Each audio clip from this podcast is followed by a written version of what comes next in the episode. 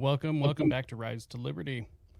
And today I am joined by David Sanchez, the host of uh, Riffs or Die podcast and the uh, lead singer, rhythm, and lead guitar of the thrash metal band Havok. How you doing today, David? Oh, I'm doing fine.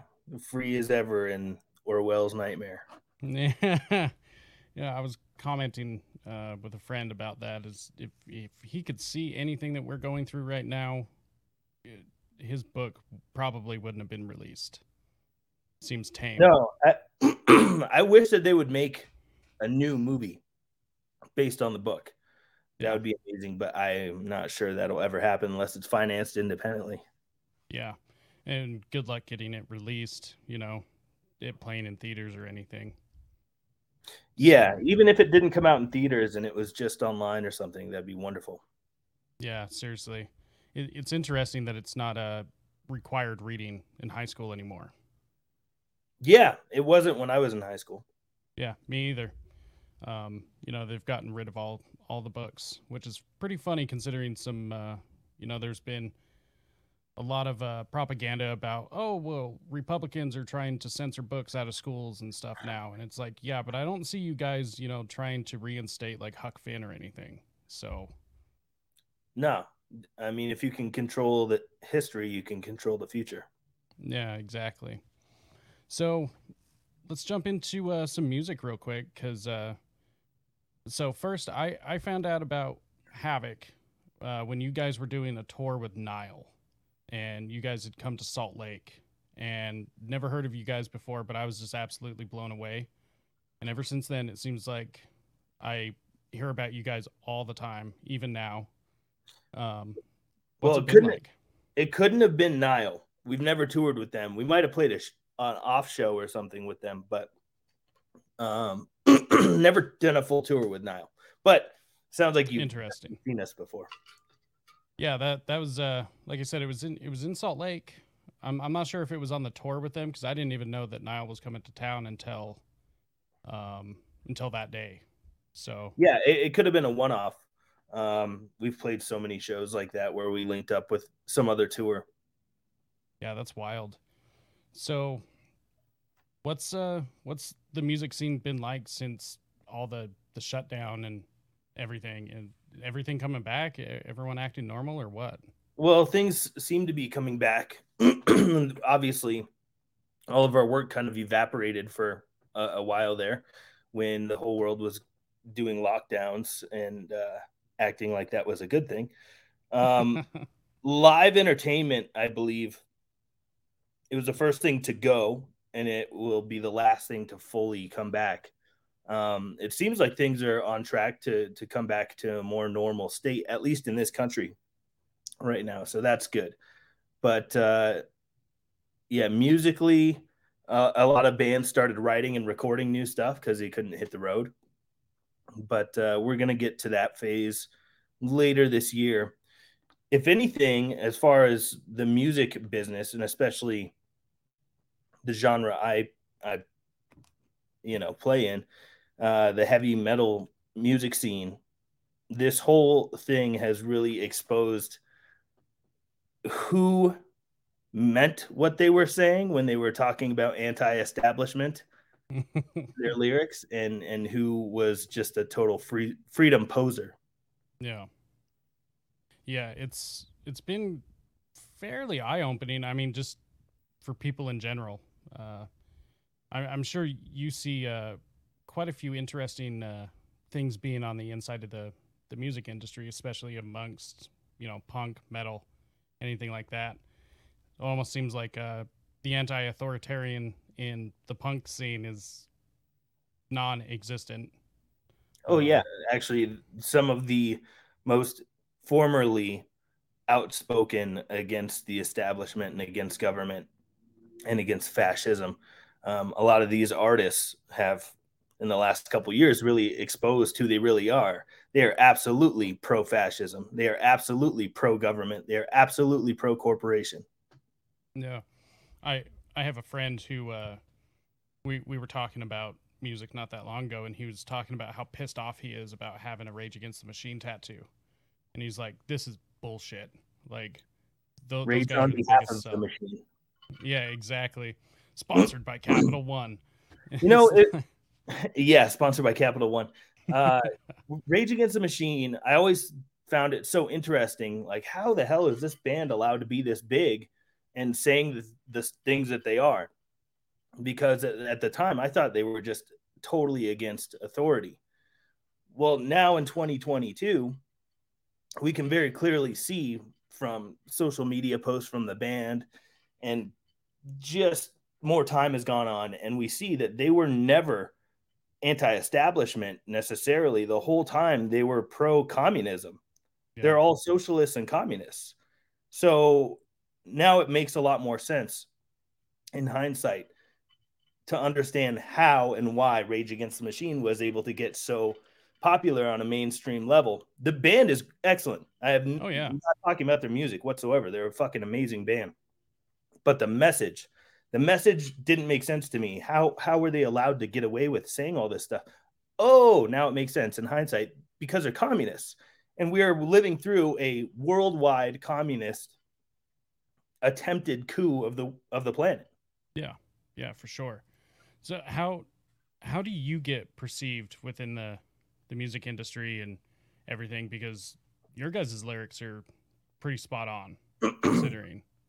well our lyrics are actually truly anti-establishment we're not Yeah. pushing an agenda uh, a marxist agenda or something like that under the guise of being anti-establishment like a band such as rage against the machine and plenty of others there's a Yeah. bunch of other bands i could name that have lyrics that you know if you if you read their lyrics and then looked at what they were saying in the last year and a half you, you'd be absolutely dumbfounded as to how the hell could these be the same people Yeah.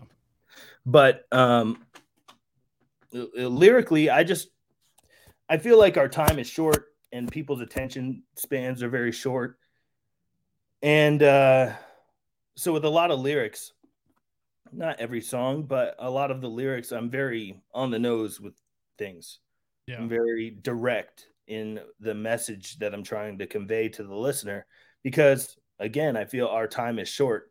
And i think that we don't have time to beat around the bush and have people wonder what i'm talking about because the things i write about i feel like are important and need to be understood Yeah. need to be conveyed to people so i don't want to be super mysterious and have people listen to the song and wonder oh geez what is this song about i just really can't put my finger on what the singer is talking about i, I want to be understood and, and clear and concise I, I saw a comment there that said rage for the machine Yeah. that's exactly yeah.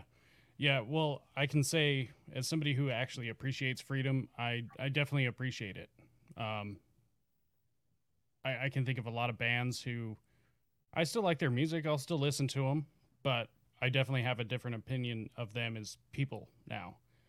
Um, one one yeah there's a whole lot of that in the last couple of years Yeah. And it's not to say that they're a bad person necessarily. Uh, I'm sure some of them are. But at least just be honest, you know? Don't try to convey a certain message, be a certain person, but then behind the scenes, you know, if if you're all for something, just own it. You know, you're just to piss a bunch of people off uh, when they find out that you're not for something. And uh, you know, I uh I don't hide any punches with what I'm about. So Absolutely. Yeah, same here. And you know, it's really cool to be anti-establishment, anti-authority and pro-freedom. It's really cool to be all about that stuff until it's time to fucking free up. yeah, When it's time to actually put your foot down for liberty, for freedom, for uh, you know, anti-establishment, anti-government, anti-corporation, anti-fascism, anti-communism, anti-authoritarianism, that's when a lot of these people's backs seem to break and they can't Yeah. handle it and they actually put their foot in their mouth and they didn't mean any of the fucking words that they said yeah, because we're we in the past couple of years we've literally seen the most clear picture of fascism in America.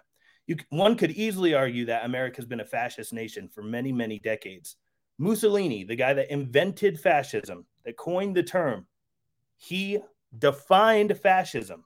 Textbook dictionary definition of fascism in Mussolini's eyes was the marriage of corporation and state.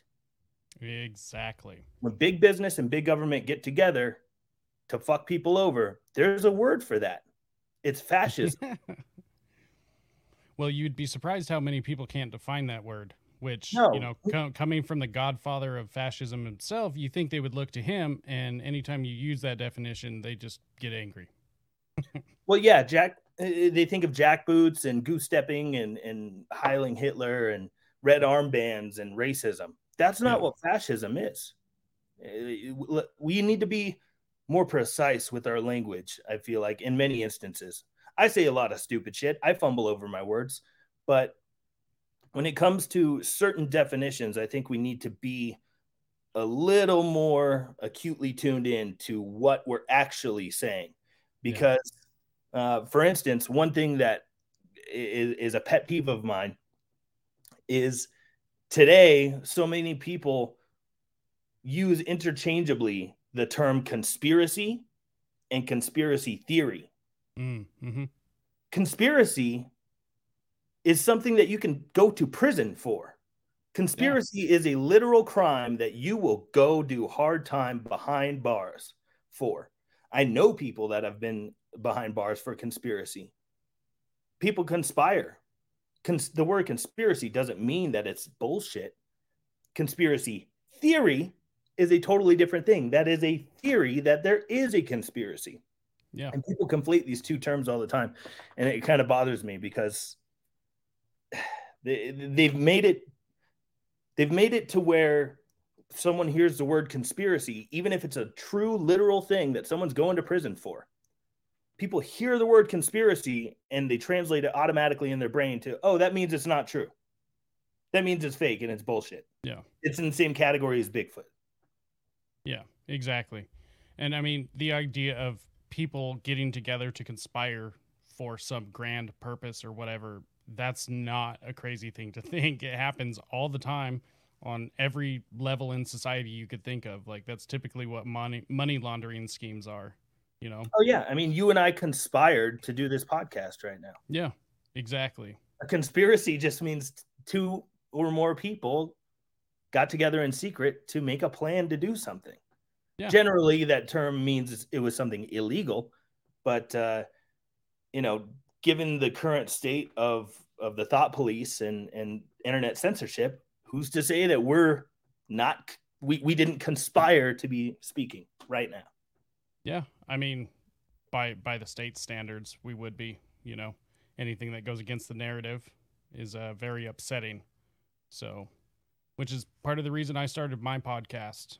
Um, you know, there there's uh, plenty of uh, liberty-based podcasts, but I feel like everyone needs to dogpile with information and put out as much content on any platform possible. Yeah, I agree because you never know who's going to hear it. And it you might be even saying something that has been echoed numerous times in the circles that you and I probably pay attention to. You might say something that we've all people like you and I have heard a thousand times before, but to someone new, maybe they've never heard that idea or maybe they've heard it 20 times as well, but the way it was said on time number 21, it actually clicked Yeah. it Yeah, actually exactly. resonated with them. So, yeah, I'm a huge proponent of liberty and freedom and and people thinking for themselves and not outsourcing their critical thinking skills to somebody else. Yeah. Well, it, it's interesting because I always feel like I did all of this research. So can anyone else. You know, I'm nobody special. I just, I questioned things. I mean, maybe that was how something to do with how I was raised, but nonetheless, something didn't sound right. I would look into it, you know?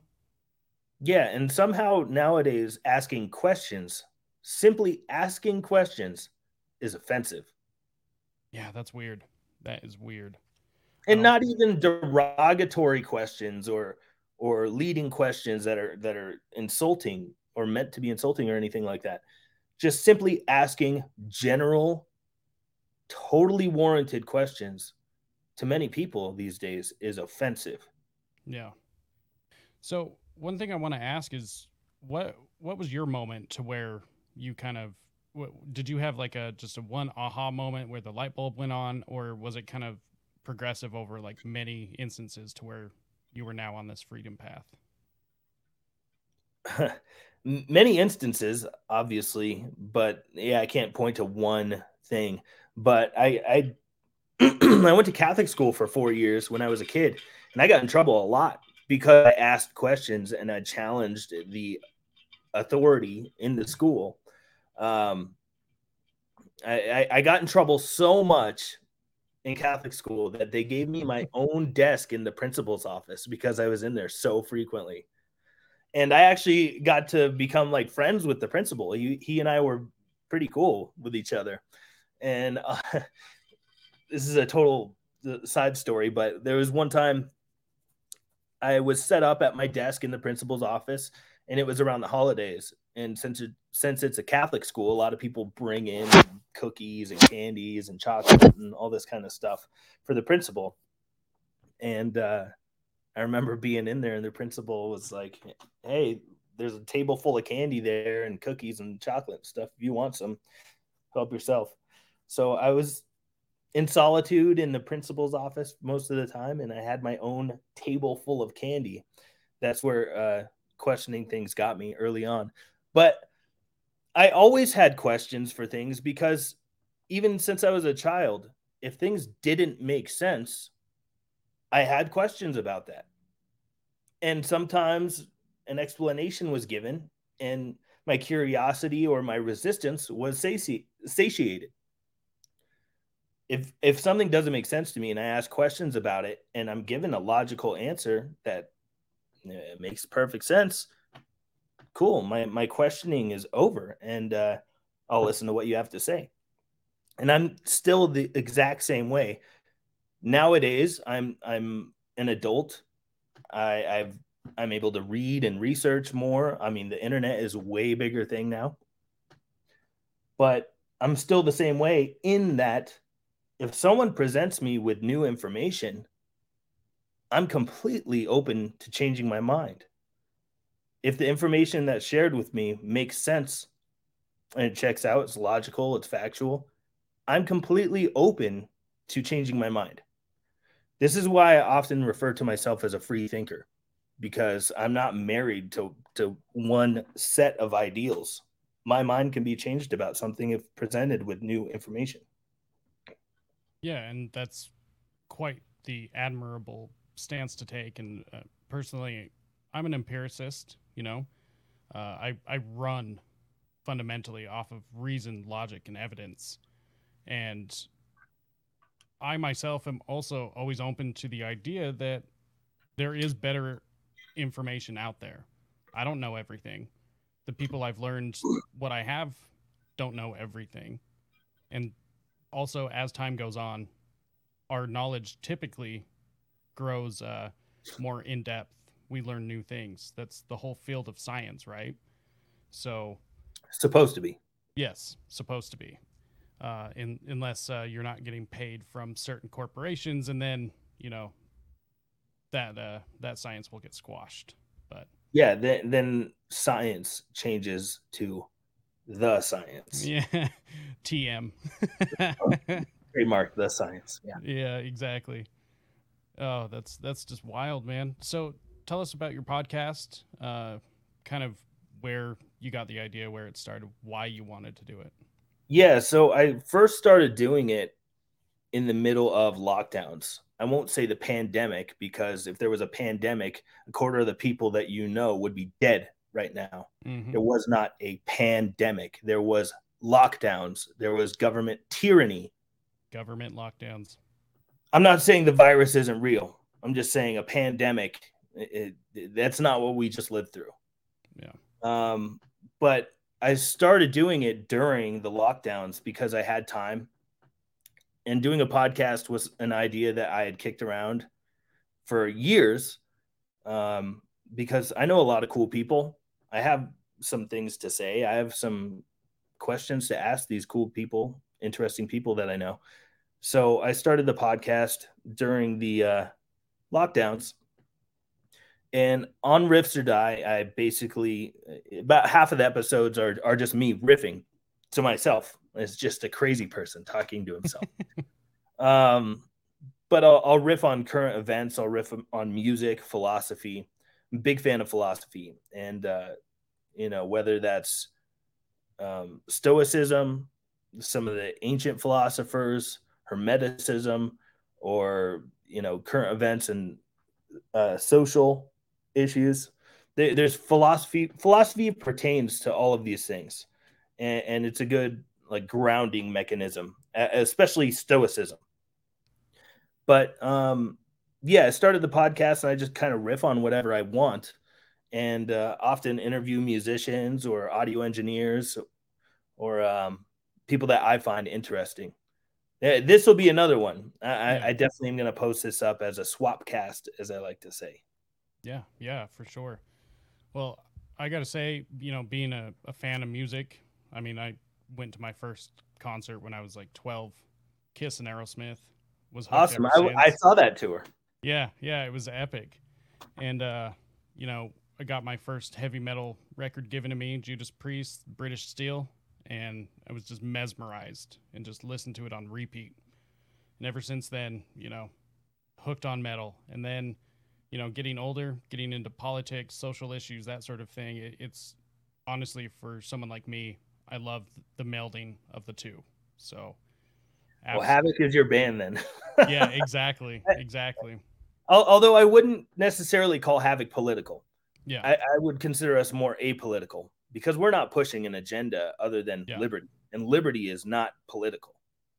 Yeah, that's true. Um, well, I mean, there there are enemies of liberty, and uh, there are people who fight for liberty. Um, I wish more people would study exactly what liberty means, what the opposite of liberty, you know, the the coercion, the force, the authoritarianism, what that actually looks like.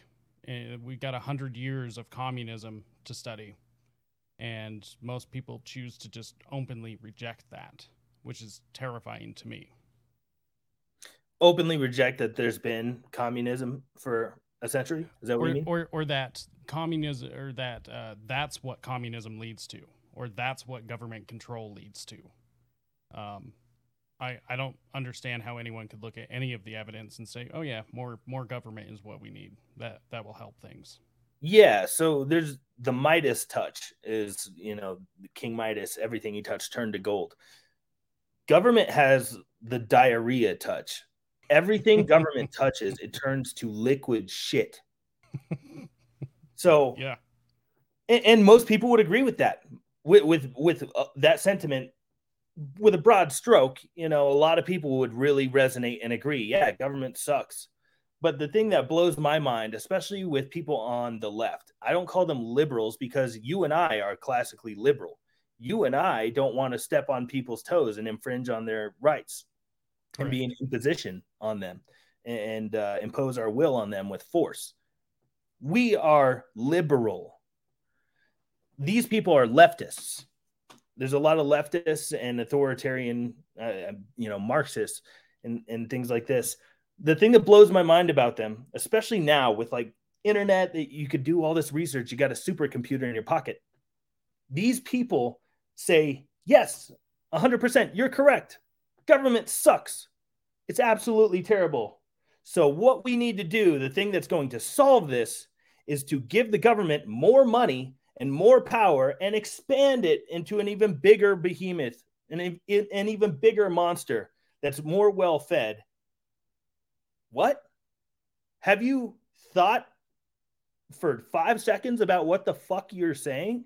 Yeah. Government sucks, so we need more of it and we need to give it more of our money. Yeah. It makes no sense. But, you know, eh, leave it to people of today to to not make sense and not think about things you know, Idiocracy was supposed to be a, a funny movie that that was uh, you know totally unrealistic, but Jesus Christ, not a, are, not a window into the future. Yeah, we're we're living in it in a very real way. It's real fucked up. But yeah. That's how it is. And that's why I sing about the things that I do, or not sing, but scream them at people. Yeah. so how how do uh, the fans react to it? Do you get a lot of people coming up saying that they like uh, agree with what you're saying, or even do you get people who come up and think that you're crazy for saying the things that you do? Yeah, we get some of both, but you know, largely it's people that are resonating with the idea of give me liberty or give me death. Leave me the hell alone. Stop stealing my wealth to pay for murdering people in other countries. Yeah. You know, that there's there are some common themes in in havok music and a lot of it is anti-war, anti-establishment, anti uh big government, pro thinking for yourself. Uh and, and just these messages people resonate with. That is a fact. And the only I've never been called crazy or stupid or told that I, I, was a tinfoil hat conspiracy theorist or that people disagreed with the message of havok music.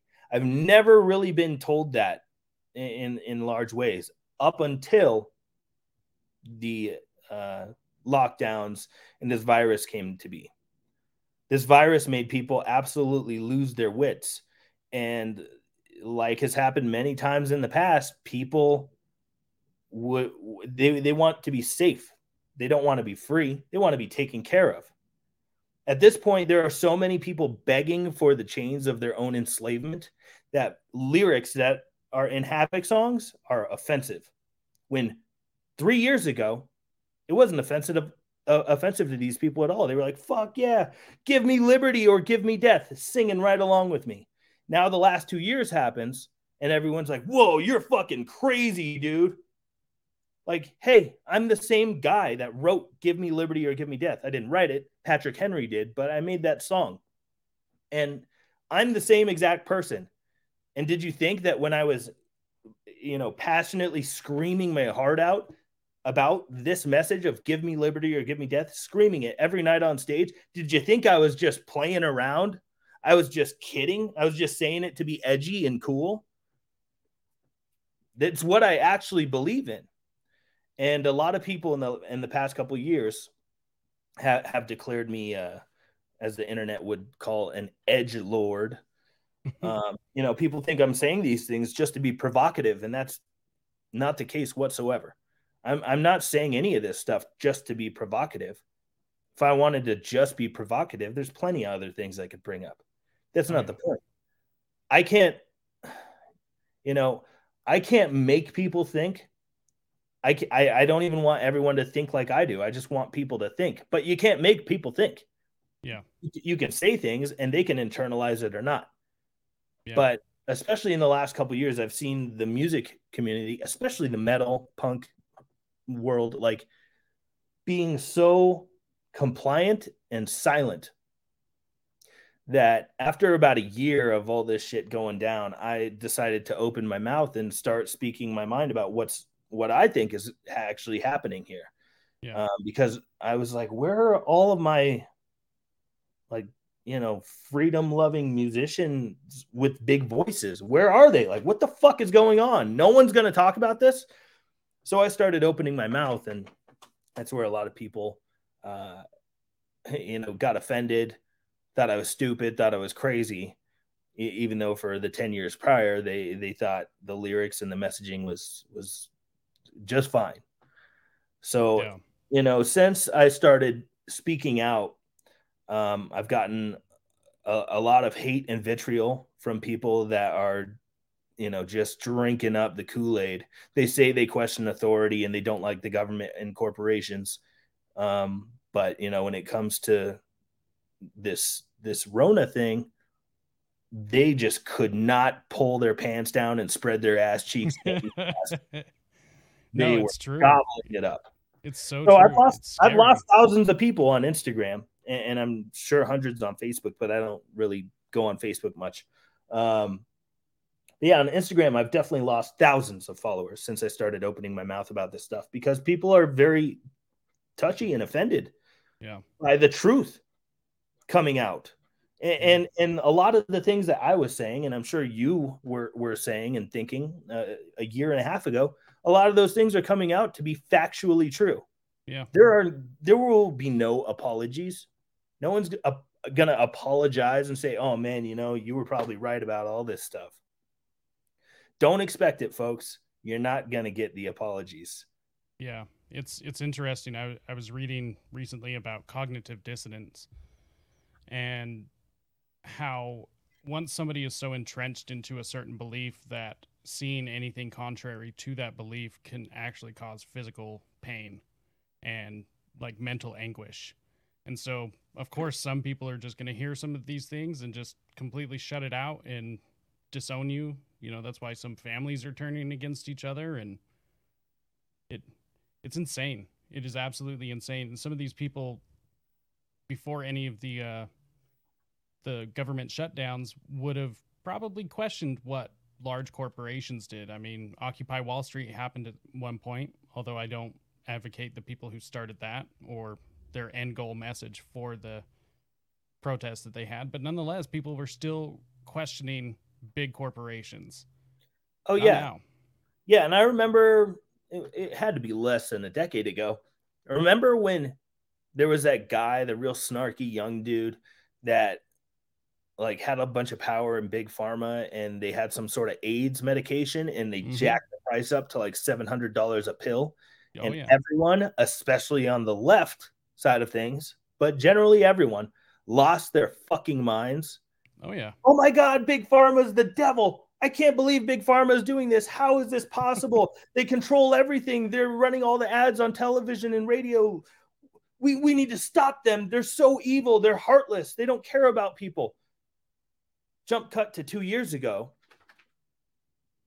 Big Pharma is God. Big Pharma's so benevolent. They mm-hmm. love us. They care about us so much. We need to do everything that they say because they would never lie to us. They wouldn't hurt us.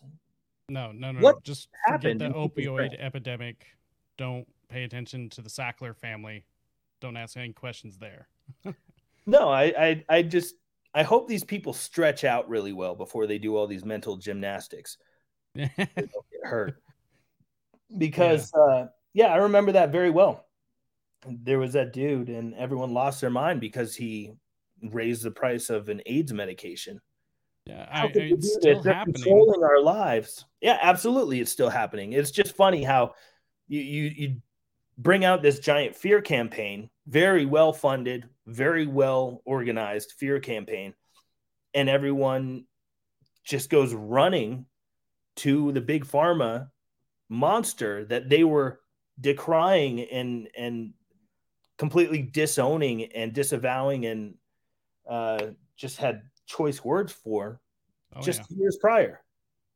Well, I, I even saw somebody uh, on Twitter the other day who uh, still had a uh, little Ukraine flag in their in their name, and they were criticizing big pharma for raising the price of insulin and i started just going back through their page real quick and i was like oh it didn't take that long to find a uh, a post of theirs criticizing uh, people who didn't want to take the jab.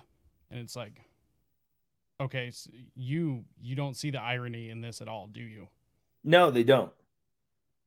Yeah and it's scary. It's scary that these people are just walking around in the wild. And they vote and they reproduce. Yeah well, I don't know. There was that big push after uh, Roe v. Wade got uh, repealed. You know, a bunch of men were going to get vasectomies, which I'm pro them doing that. Not every man, but uh, those men, sure, go for it. Keep doing it. yeah, I, I have no issue with it. You know, as long as you're not infringing on the rights of other people, I don't give a shit what you do. Yeah, right. yeah, and the Roe v. Wade thing was really interesting just because it was never codified in the Constitution. There's nothing in the Bill of Rights that says you have the right to an abortion. And that's all that the Supreme Court made a, deci- made a decision on. Yeah. They just said this isn't a constitutional amendment. There is no federal constitutional right to have an abortion. So we're just going to leave it up to the states which yeah. is the 10th Amendment. The 10th Amendment is if it's not expressly forbidden or expressly consented to or by this document, the Constitution and Bill of Rights, then it's up to the states. It's not up to the federal government. That's all that the Supreme Court did was go by the Constitution. Yeah, See, we shouldn't have taken abortion's this. not here, so this is not up to the federal government. This is up to the individual states. Have fun, boys. And everyone lost their mind as if, oh my God, abortions are now illegal. no, they're not. They're they're legal in like 45 states. yeah. So that Well, that was that was a big. mention uh, go ahead. All, all, all the leftists that were complaining about it, it, it wasn't changing in their states. New York, No, California, you know, Yeah. those states aren't changing. So I don't know what they were complaining about. No, in fact, in in New York, there there are people that want to be able to abort up until the day of birth. Yeah. There are people that want to be able to like rip the baby out of the mother's womb and just like fucking smash its head in. Yeah. That's that's psychotic. Um, I, I'm not totally against abortion whatsoever. Um, it's a very gray area. Obviously, there's there's so many nuanced perspectives and things going on in, Oh, yeah. in this thing. So I, I'm not like steadfast in anti-abortion or like yes, everything should be aborted. Um, but that's psychotic. You know, giving birth to the baby and then killing it because you don't want it. At that point, why don't you just fucking give it up for adoption or something? Yeah. Yeah, It- exactly. it- it's a it's a crazy crazy idea, but they're pushing for that kind of stuff in New York, and uh, those are the people protesting that yeah. that it's uh, quote unquote illegal, wink wink, or just left up to the states to decide. Which um, I I kind of like that idea. That's one of the founding principles of this country is that the states get to decide how how things go over Yeah. there. The US is like a lot like the EU. We're like 50 little countries. Some some bigger than others obviously, but we're like 50 countries that all fly under one flag essentially. Yeah. If you don't like the, the laws in Missouri, you can move to Idaho.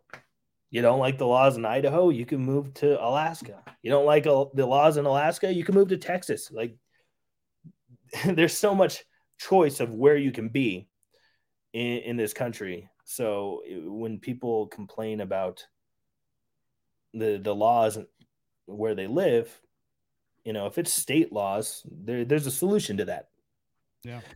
there there are many ways we could argue that we're not free in, in so many ways, but uh, that's not the point of what I'm talking about Yeah. right this second. Well, I mean, there there are certain things that they would like you to believe that you don't have the power to change. And like for instance, as as pointless as it might be sometimes, we still have the option of trying to get involved legislatively. And you you can still get some things done. A lot of people You or I could run for president. yeah, exactly. So if you don't like the laws somewhere, you can move. Or if you don't want to move, get involved, try and do something about it other than just sit and be a keyboard warrior. Yeah, I think the more local something is, the more of an impact your voice can have. Yeah, Yeah, for sure. Well, and that's the most important thing is uh basically cutting the ties uh with your local community and the federal government. Strengthening your county is usually where, you know, the the best place to get involved is or your neighborhood. Your Just your, city. simple yeah. city the, the city council meetings here where I live recently have all been on days where I had something going on, so I haven't been able to make any of them recently. But um, yeah, you can hold these people accountable, and you can hold these people's feet to the fire a lot easier than someone like the president or governor. Yeah. Well, and these people affect your daily life. They affect your life immediately. Um, most most people will have always have an opinion about what's going on globally or nationally, but yet they don't know who their city councilmen are, their county commissioners. They don't know who they are, what they're doing, or anything. And it's like your entire school system could be overrun by leftists and you wouldn't even know or care. Or by extreme right people. You know, back in the 80s, like uh, the extreme right, like religious crazy people were running a lot of things. Um, not saying all religious people are crazy, but in the 80s, a lot of religious and crazy people were, were running things. Um, and you're saying that people don't know who their city council members are and things like this. That's on purpose. Yeah, exactly. Jim Morrison said it correctly when he said, Whoever controls the media controls the mind. That could not be more accurate. Yeah, yeah, it's it's interesting. So I I always pay attention to my county commission meetings. Uh, luckily, even though they're at a odd time, um, they stream them on YouTube, so I'm still able to be at work and watch them. And there's never more than maybe five six people there, which is wild to me because they're the ones that approve new development, who gets you know water rights, which is a big thing here in Utah. Um, and it, it's just really interesting to me. The, these people have so much uh, power over what happens in your neighborhoods. Nobody even cares, and it's it, it's been really interesting. So I'm actually running for public office right now, and a lot of people actually will say that they care, but they're not going to do anything, which is really interesting. Um, and the the people who are all involved in local politics pretty much all know each other which is also really interesting. It's like another clique you know? And it's it's no wonder why a lot of the things are the way that they are because nobody's doing anything about it. Yeah well a lot of people are completely unaware as, as well. A lot of people are oblivious. Um, and that's why for instance, on my podcast and in Havok Lyrics, I talk about some of this stuff. Um, you know, not about city council members and whatever, but like issues that don't get talked about in a mainstream way. That's what podcasts are great for. It's what the internet is great for. And, uh, you know, I think if you've got someone listening and you can talk about something important that will change the world for the better, I think that is a completely worthwhile thing to to discuss and to bring up and point out. So that's why I do what I do. And uh, you said you're running for for elected office. What are you trying to do? So I am actually running for the state House of Representatives. Uh, my biggest thing that I plan on doing is uh, rolling things back, is uh, introducing sunset clauses. Um, so purpose of bills or anything are usually programs, whatever, they usually have some sort of goal in mind. And either that has reached its goal, and at which point it needs to be repealed. And if something new needs to come along to replace it, then that's fine. But that bill has reached its goal and therefore doesn't need to be around, which never happens federally on the state level or even county level, city city level. And also, if it hasn't reached its intended goal, then it's a waste of money and it needs to be repealed. Yeah, and like you said, they just keep stacking laws on laws on laws on laws on laws. So I think that's a wonderful idea. Yeah. Yeah, get getting rid of laws I think would be a great thing. Lawyers would hate it, but uh, people that like liberty exactly uh, would probably dig it a whole lot. Or people that like keeping the money that they earn from working, they might like that a lot too. Exactly. What part of Utah are you in? So northern Utah, uh, Weber County, just about 45 minutes north of Salt Lake. Okay, cool. I think Utah is the most beautiful state in the country. Yeah, I would I would have to agree. It, at least in the connected 48. I've never been to Alaska, but I've seen photos and videos. And it looks incredible up there. But Utah has got everything. There's yeah. desert, there's mountains, there's lakes. There's uh, there's like everything other than the ocean. Yeah. Yeah, and I mean, we we've got some of uh, you know the salt flats are incredible. Um, it, it's just really interesting out here, and it's all within a drive. You know, a day's drive. if that. Mhm. So Yeah, some of the national parks there are incredible. oh, you yeah, guys have Monument Valley right there on the Utah Arizona border. yep. That is a magical place. Yeah, my my favorite is uh the Ashley National Forest, which is uh kind of going towards your guys' area towards Colorado, but it's uh kind of goes up into Wyoming a little bit in that little chunk that's cut out of our state. But- okay. yeah, it's absolutely gorgeous. You know, I I have yet to find a bad part of of uh, Utah, maybe other than downtown Salt Lake.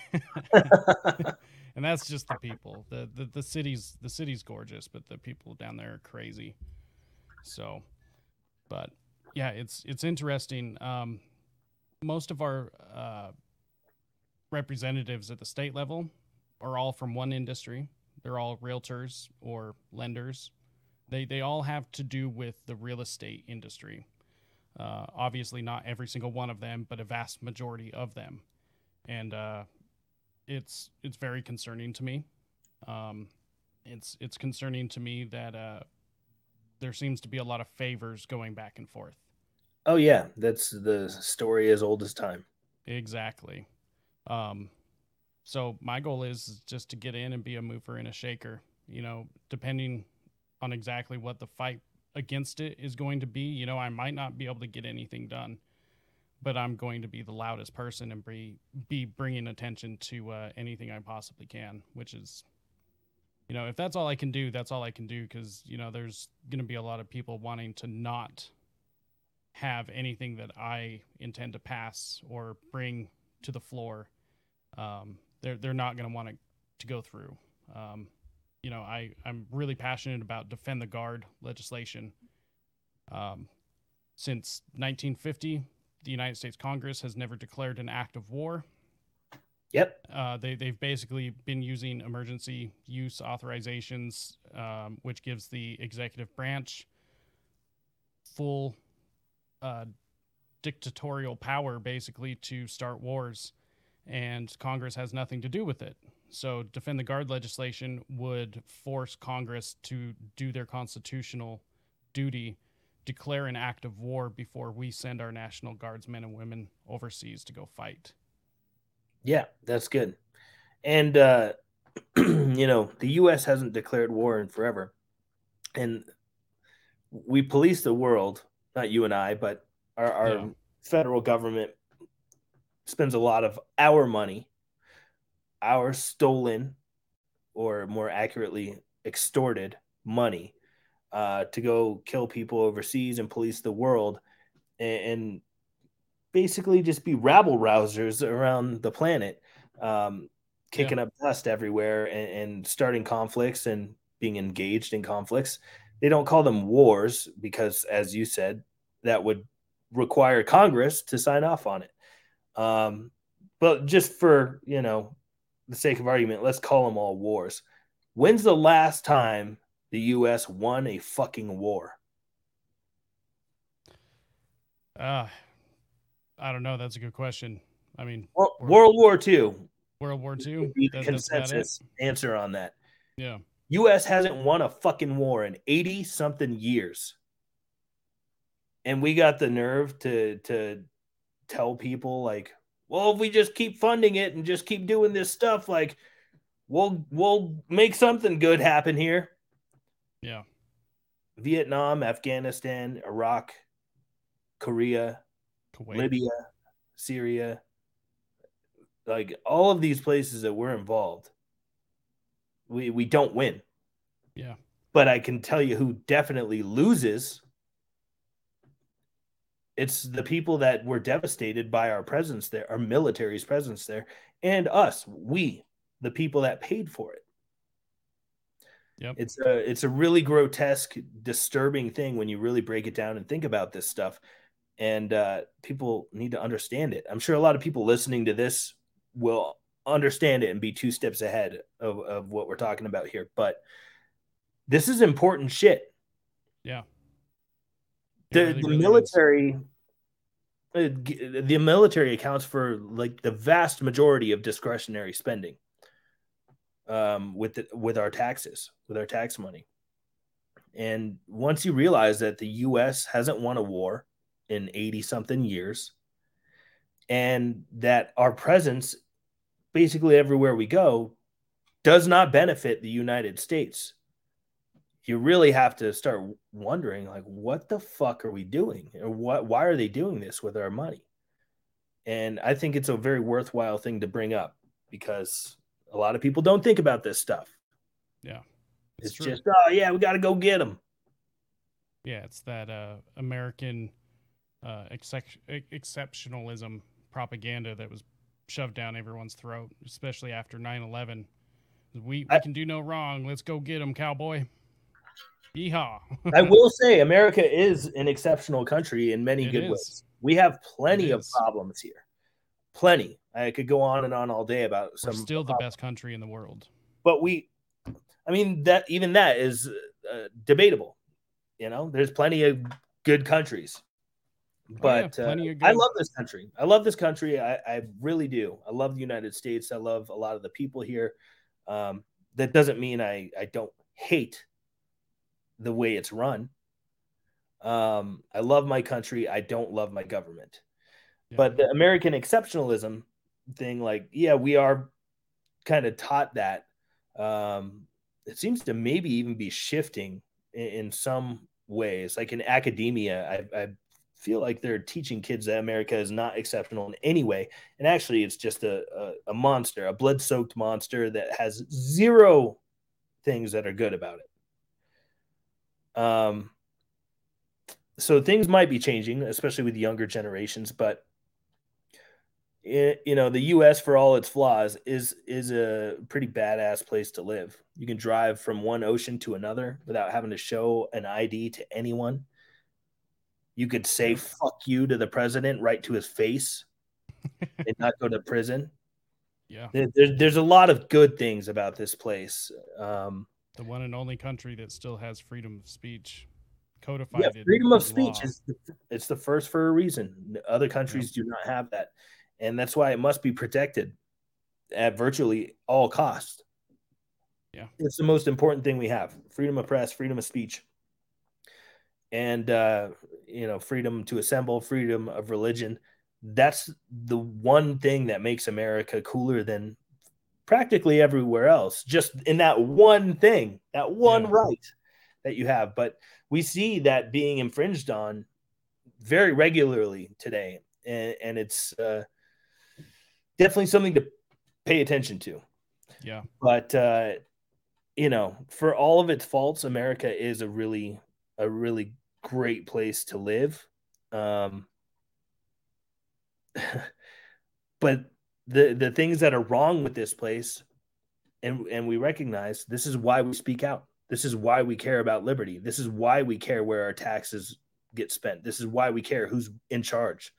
Yeah. because this place is pretty cool but it could definitely get better. Yeah. and it could definitely get way worse so the people that are on the side of the liberty movement they're not just crazy and, and they're not just complaining. They're trying to raise awareness and and take action and do things to save this thing and get it pushed back up to where it should be. The the country right now is falling. The people in the liberty movement that care about this stuff are trying to push it back a little closer to where it should be and even when it gets closer to where it should be we should push it further. We we there are so many things that we could do better here and, and so many things that are uh, antithetical to the founding documents of the country. Now a lot of people take issue with talking about the founding founding documents because you know it's written there all men are created equal by people that own slaves. That is true. The uh I always love love arguing against that. well, the, my uh, my, only argument is is I have zero argument against the criticism of that. Yeah. I completely understand that, and it's warranted, and it makes logical sense. I don't agree with what the people that wrote the stuff were doing at the time necessarily. I'm I'm with those people 100%. I get it. Yeah. But what was written down, the ideas that were written down on paper are way more perfect than the people that wrote them. Well, it's it's not even them being imperfect. They knew that those ideas would never be able to be implemented in their time. They knew it. I mean, slavery was still a big thing at that point. But just because that's what they wanted doesn't mean that they could have gotten it done. Well, I mean, Just because they knew it was right didn't mean that they could get it done. Yes, and one thing that I've read is that, uh, and I've heard this multiple times and read it multiple times that the founders couldn't include that we should have no slavery in the founding documents because then they could not get all of the 13 colony, the, the 12 soon to be 13 colonies to get behind this revolution. Hmm that would have just thrown the whole fucking thing out of whack and, and america maybe would have never existed. It was uh, i guess a fight to pick for a later day but i get that criticism you know all men are created equal written by slave owners. Valid point. I have no argument against it. But the idea that's written down on the paper is what's more important to me than the actions of the men. The idea written on the paper is all men are created equal and women and zimzers and they thems. They're all created equal. Yes. that's the important part. So uh Well, and Yeah, that's that's always been my question is okay, fine. If you want to take the stance that America's not great, okay, well then why can't it be? Why don't we try to live up to the ideals that are presented on that document instead of just destroying everything? Doesn't that sound like a better idea instead Sure of just talking shit, you know? yeah It's, it's interesting to me. that tho- those words should mean more to everybody than almost anything else. Because it this country has not always lived up to its ideals, ever. But that doesn't mean that it can't, and that doesn't mean that we stop trying, um, yeah because 100% they are important. yeah i agree yeah that's what i'm saying the the people resisting tyranny and and uh, that are pro liberty are trying to trying to salvage the the country that's being juggled right now it's about to fall and like we need to catch it before it hits and splats all over the ground yeah. So uh, a while ago, I had I had actually seen a uh, an interview that you had done with the Mises Caucus, Mhm. which I thought was a great interview, by the way. Um, how how are you feeling about the uh, Libertarian Party these days? Well, to be honest, I'm about a millimeter away from an anarchist. So I don't believe, like I told you, I think that largely government, everything it touches, it turns to shit. So eh, with, with that as the baseline that I'm going to say this from, I, I think what is happening in the Libertarian Party in America is exciting and very, very interesting. Um, the Mises Caucus has kind of taken over the entire uh, party nationwide. And I think a lot of the people that are in the Libertarian Party at this point are people that are, a lot of them, very similar to me, like practically anarchists. They don't believe in government. They don't believe in big government There's a lot. of this stuff. There, there's a lot of those people that are in the Libertarian Party as of today, right now, that that have taken taken things over a bit.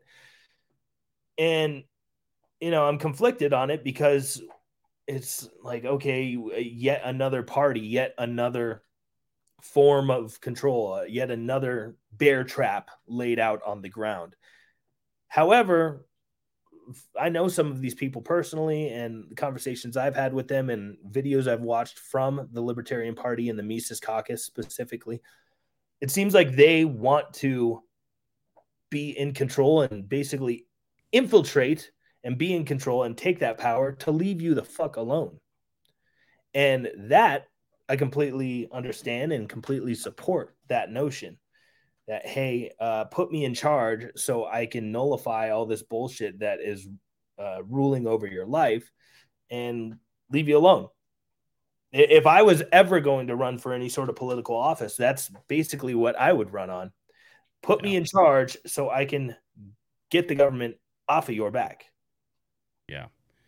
Honestly, That, that's that's a worthwhile. Um, uh, it's a worthy investment in time and, and purpose. I, I think.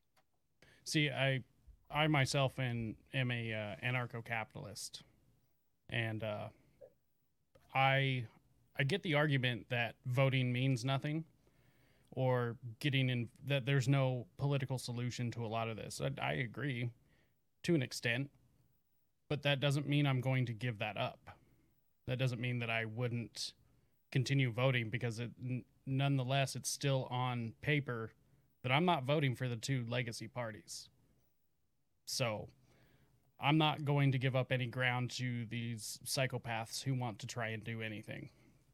So I think it's much needed along with the agorist, the the pure anarchist, um, anybody trying to make the world a better place is needed, and we need all of it working together, which is Yes. what's important to me.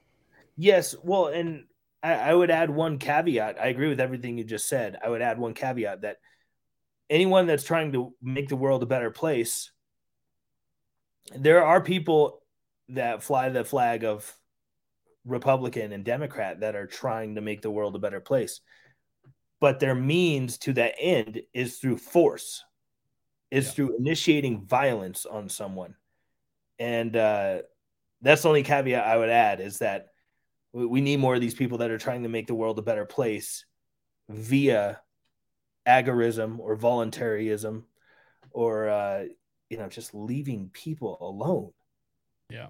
This whole everything is upside down right now like i feel like i'm living in bizarro world because. this country was founded on the notion that the rules come from the bottom and go up. Nowadays the rules come from the top down.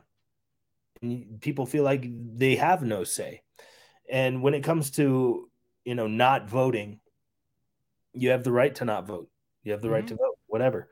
Um the way i view it is kind of like you. Obviously i don't want to vote for the the uniparty r's and d's because that's really Yeah. what it is it's a two-headed snake they're this they're both the party of war the party of big business the party of corporations the, co- the the party of uh hypnosis via media the, they're both the they're they're the same fucking party they just Oh, yeah. differ on social issues to make you think that they're different but here's the thing that i say with voting because i also get the the idea that voting is stupid and you shouldn't do it. There's a lot of evidence to support the idea that maybe your vote doesn't count at all. But here's the one thing that I always say. Even if that's true, what difference does it make in your day to fill out the ballot and drop it into the box? Maybe it's not doing anything. That's totally plausible. Maybe it's not but maybe it is. It's Yeah. going to take you know what ten minutes out of your day to do that every couple of years. Yeah. Fuck it. I mean, federally, I'll I'll agree. It most likely does not do anything. That's mainly what I mean as Yeah. well. Is your vote for like president or whatever? Oh yeah, yeah. I mean, it's it's a big club and you ain't in it, correct. and your opinion does not matter. but locally, of course, your opinion matters always. It doesn't matter where you are. Yeah, but you- everyone treats all for- voting the same, and it's not. It is right. Not Yeah, all. if you're if you're voting for city council or something, and you live in a town with a thousand people, do you really think your vote is not going to matter at all? But uh, Right. even that, I, I will question my own statement there. The fact that gerrymandering is legal is mind blowing and disgusting and disturbing, and makes you really kind of get more pessimistic about things yeah. when it comes to your vote. But like I said, all that said, what fucking sweat off my back is it to drop a, a ballot in the box? Yeah. And especially if nothing else, to give a middle finger to the two parties. Exactly. Like like I said, it's it's at least on an official document that uh, I'm not voting for Republicans or Democrats. So I'll vote for independents and libertarians before I vote for either of either of those two. Especially because uh, Utah's a Republican-controlled stronghold. Uh, but it's to the point now that uh, Democrats even talk about running as a Republican just to get their candidate in there. Oh So, yeah, It's yeah, that it's that does happen. Yeah, um, I just really wish we had uh, the place looking a little more like George Washington envisioned it, with no political parties. Yeah. Because really, it should just be the best ideas win. The person yeah. that embodies the best ideas should win, not the person that's got the red tie or the blue tie. you know, it's it, it, seems to largely be a dog and pony show. Um, it's team sports. Is, yeah, it's team sports. It's tribalism. It's it's maddening if you uh, get sucked into that vortex for too long. So, um, yeah, man, I, I don't know. Just something's got to change, and that's why I, speak up and, say yep. things because if we just keep going about things as they're going, the the end results don't look very good in my crystal ball. Not too many people I know uh, have high hopes if we do nothing, and I, I gotta say, uh, you know, there there's a fracture in the Libertarian Party. Uh, some people who agree with what's going on, some who don't. Um, so being, you know, involved in the party and everything, I'll, I'll say uh, it's interesting only because the people who are against what's going on seem to be siding more with the state now, which is very telling that these former people would much rather side with the state to prove current leadership wrong um, just I, I don't know why. What do you mean um, former people? Did they change into Martians? Well, so so the former leadership of the Libertarian Party. Uh, oh, okay. Yeah. Um, definitely more of them seem, like I said, to side with uh, what's going on with the state, uh, the, the the government, than standing by anyone fighting for liberty. I get it; it's not everyone's cup of tea, nor should it be. Um, it should be a decentralized network of everyone working together. You know, we, we should be working with friendlies. Um, if we have the same goal in mind for liberty for all, I can pretty much work with anybody. Um, there's very few people I could actually put on a list, you know, internal mental list that I would not personally work with. Um, pretty much anyone that calls me a Nazi at this point. That's about it. you know, if if that's your idea of what a Nazi is, that me trying to spread liberty, then you're probably not a person I can work with. Uh, outside of that, if we have the same goal to work for liberty and spread it for everybody, not just one group or one association or whatever, for everybody, that's a worthwhile endeavor, and I think everyone should get behind that. Um, it's it's not just for one person or one group or anything matters for everyone, whether people want to recognize that or not. And I think that's one of the hardest things is seeing that more freedom would actually help a lot of issues that we have. And most people would rather see more government because they think that free stuff is the solution, which is just heartbreaking, honestly. Uh, that's one of the big reasons I decided to start doing my show was just like I said, dogpiling with the liberty message. It's more important than ever. There, there should be more, uh, more liberty messaging than there should be propaganda, and uh, independent media seems to be winning. Uh, Joe Biden just recently said that he wants the legacy platforms, you know, YouTube, Facebook, Instagram, all these places to uh, start censoring people more because of the disinformation and all the uh, the the vitriol towards you know the the alphabet companies, uh, and I call them companies specifically, uh, the FBI, CIA, all of these places or all of these people.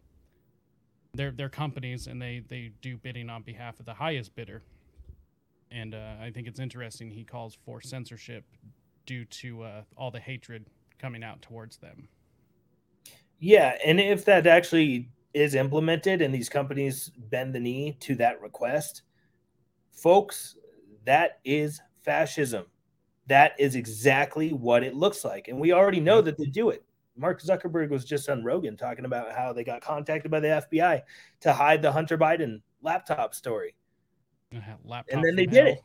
and then they fucking did it. That is yeah. textbook fascism. Yeah. Well, and I mean, so, they came out recently talking about how uh, they were spying on people's private messages on Facebook and reporting them to the government. Yeah. That's your fucking Gestapo, your secret police right there. Yeah, exactly. It's called Facebook instead of KGB. right. Yeah. Yeah, yeah it's wild. Facebook. Yeah, I like that one. Facebook. Yeah. oh, that's funny. So, so really, what's uh, what's your plan moving forward? Uh, not just with the podcast, but with the music and everything. Like, uh, got any big plans? Just hanging out, doing the same thing. Uh, we're gonna write some new music uh, somewhere here at the end of this year, and probably put out some new stuff next year and hit the road next year as well. Um, you know, hopefully, gas is not thirteen dollars a gallon, and hopefully, you know, we're not having to show our papers or anything like that. If that's the case, we can hit the road No. So that's exciting. We're gonna write some new stuff and finally go on tour and play some of our last record. We've never played any of those songs live. The thing came out in, right in the middle of lockdowns in uh, May first, twenty twenty. So, uh, record, have- by the way. oh, thank you. Yeah, it's called V for anyone interested. Um, and if you're gonna look up my band, it's Havok with a K, H A V O K. And uh, we all went to public school, so our spelling ain't too good. um, but uh, yeah, the new Havok stuff is exciting, and then I'll I'll have some more interviews and and good conversations coming up on Riffs or Die podcast. And I'm currently working on another band's record, doing the mixing for it. It's a really cool three piece band from the Northeast called LeSpecial. It's all one word, L E Special. LeSpecial. And uh, yeah, I'm working on that mix right now. And then I'll get busy with doing some Havok stuff and continue Nice. the podcast and spread messages of liberty and thinking for yourself. What are you What are you listening to these days? Any stuff that you really like coming out? I listen to tons of music, and to be honest, most of the music that I listen to is old. A lot of it much older than I am. Yeah. Uh, let's see. Recently, um, I started listening to the new Revocation record. and That's really, really excellent. Nice. Yeah, Yeah. I've uh I've really been liking uh the newest stuff from Lorna Shore has really been blowing my mind. Um for the most part, I mean it, not a whole lot of really great stuff coming. You know?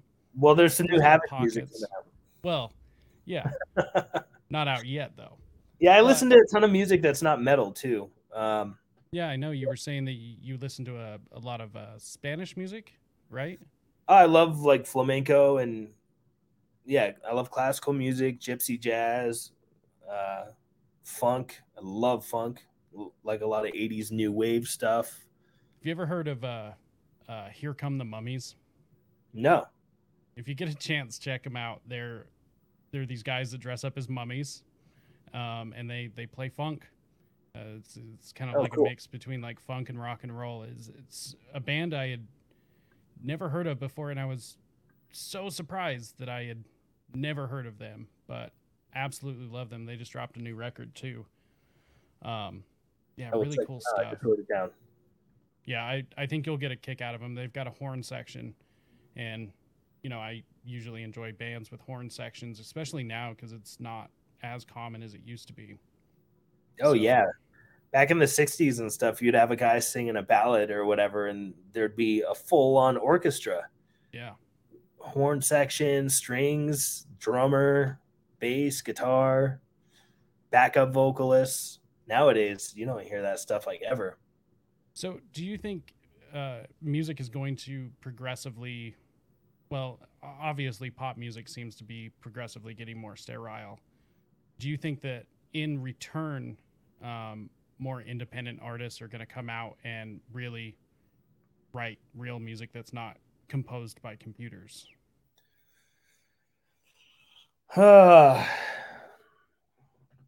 It's a good question. I mean, there's always going to be real authentic musicians and artists that do things on their own terms in their own way. That's you know against the grain, or even if that's not what they're trying to do, it's just unique because that's what they do. I think that's always going to exist, even if uh, popular music and what's on a lot of the radio waves is so homogenized. There will always be the outliers that are just doing whatever the fuck they want to do, and it's going to be good. Yeah, those people will always be out there. Um, will it be popular? I don't know about that. Um, things seem to be getting more and more homogenized as time goes on. It's the same chain restaurants everywhere. It's the same kind of music on all the radio stations. Um, you know, as far as like top 40 stuff and uh, a lot of the stuff just sounds the same to me. Yeah. So a lot of the music I listen to doesn't sound like everything that's on the radio. Yeah. Any anything that can sound different, bring a feeling, bring an emotion. No, I get you. I I don't know. Uh, radio radio played anything.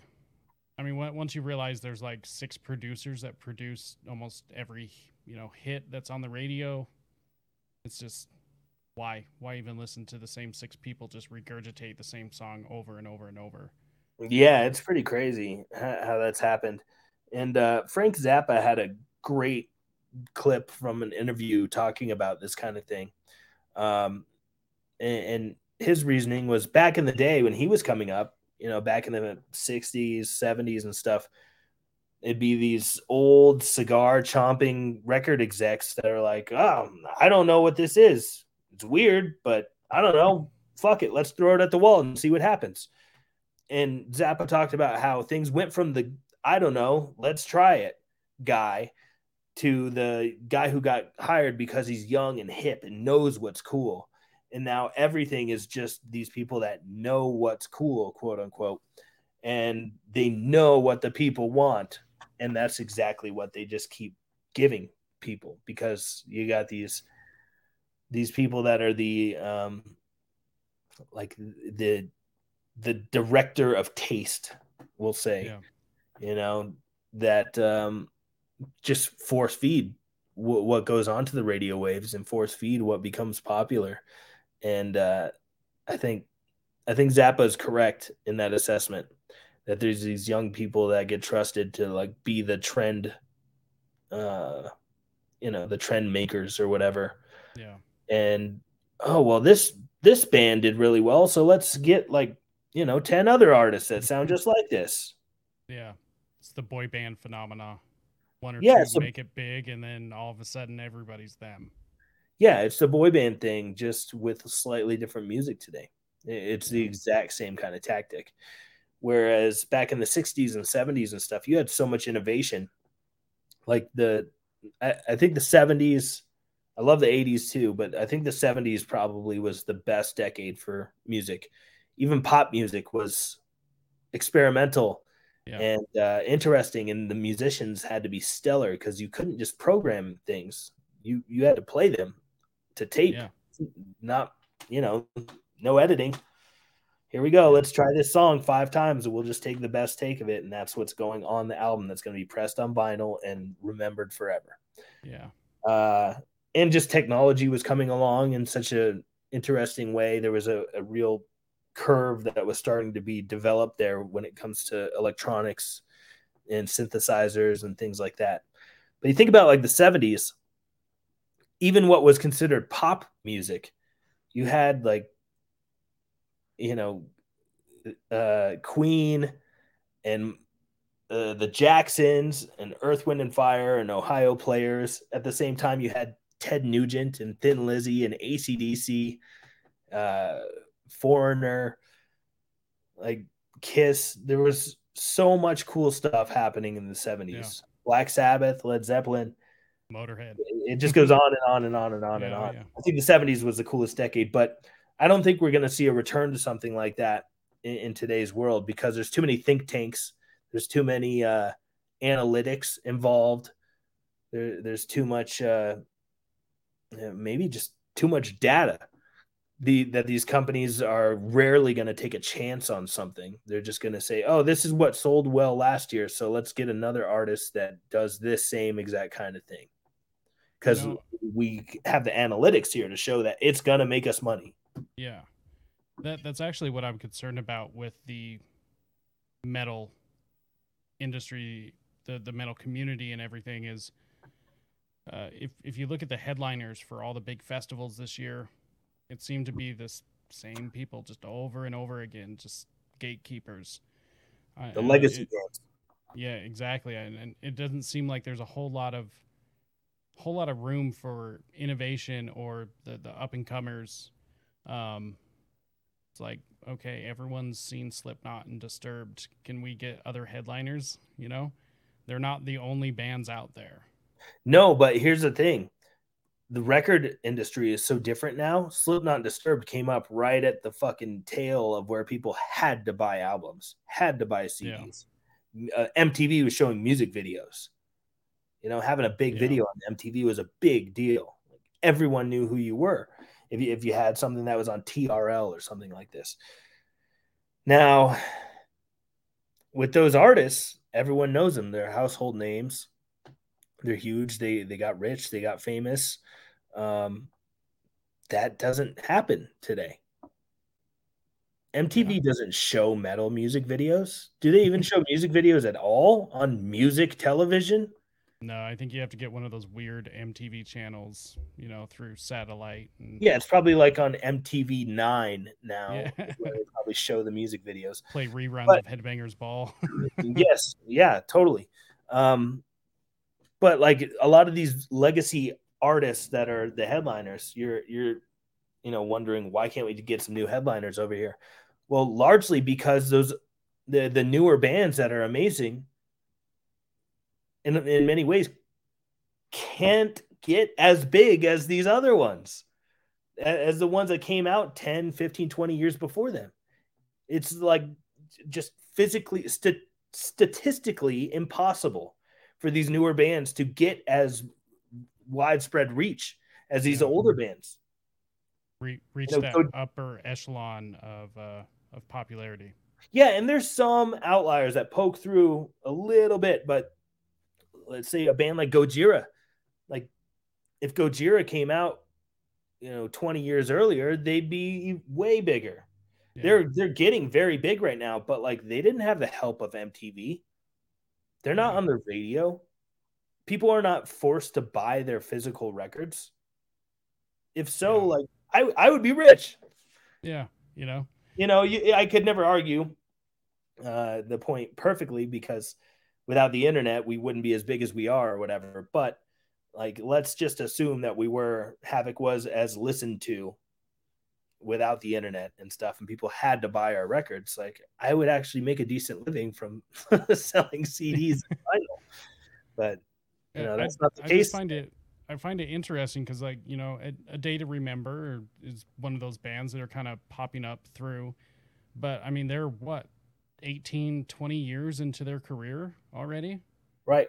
You know it's it, I don't know. I just find it interesting, and I'm I'm always concerned about the gatekeepers especially well, because there seems to be a resurgence of uh, a lot of these these older bands coming back, which you know I'm not opposed to necessarily, depending on the band, but you know it's it's just like there there's also more room on the stage for everyone. Sure, there is, and and maybe that is something that time will yield. Is the Gojiras and A Day to Remembers and you know some of these younger quote unquote younger bands maybe they will start being the main headliners at these festivals instead of Slipknot and Disturbed and uh, you know Judas Priest and Iron Maiden and stuff. Maybe these younger quote unquote bands will become the legacy acts in 10 20 years. Yeah. Maybe those are the bands that everyone's like, "Oh man, can't we just get some new headliners over here?" yeah. the same thing may happen. But um who knows? It's impossible to say at this point, but it is interesting that a lot of these bands that you see headlining and get played on the radio and stuff, they all broke when people still had to buy albums. Yeah. When streaming wasn't a thing and when uh you know pirating music was dangerous and and uh, you know frowned upon heavily all these artists that we see that, that are headlining these big things they they they broke out and, and got popular during the time where the record industry was still on its two feet Yeah. nowadays it's it's halfway down to the ground after falling off a cliff Yeah. they're, they're they're gasping for air. Um, the recording industry has really been completely uprooted by the internet. But a lot of these legacy acts were there before that all happened, so they they got lucky. They lucked out with the timing. Yeah. Yeah, that's that's definitely true. I mean, I don't know. I think uh Havok deserves uh, you know, playing in front of three, four hundred thousand people. You know? I'll You take guys that. are more than good enough. So I'm working on it. well, I think we'll we'll wrap up here, David. Honestly, it was it was a lot of fun just sitting and just bullshitting with you. You're super cool guy. I really enjoy not only what Havok does, but what you're doing with Riffs or Die. Uh, make sure everybody watching, uh, watching now or later, all of the links are in the episode description to everything. So make sure and just go check them out. Um, even if you're not into metal music, go support because we need more people like this. Uh, do you want to shout anything out, David? Well, thank you very much for the kind words. I really appreciate it. And thanks for chatting with me. This was a really good time. Um, I enjoy speaking with like-minded people. Uh, I Oh, yeah. enjoy You're welcome back that- anytime. Oh yeah, let's do it again.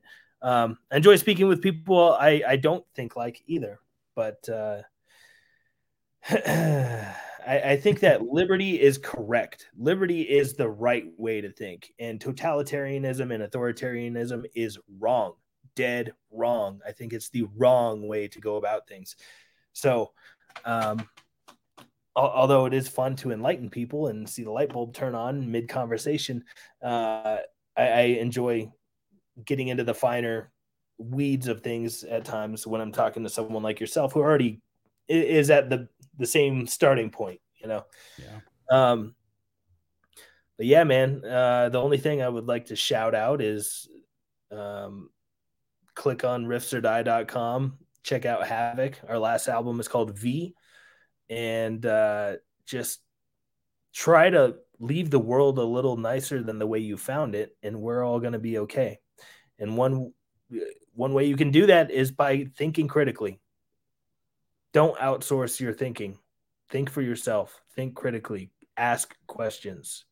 We need more of that because uh, too many crazy things are happening today without any questions being asked. And look at where that's getting us.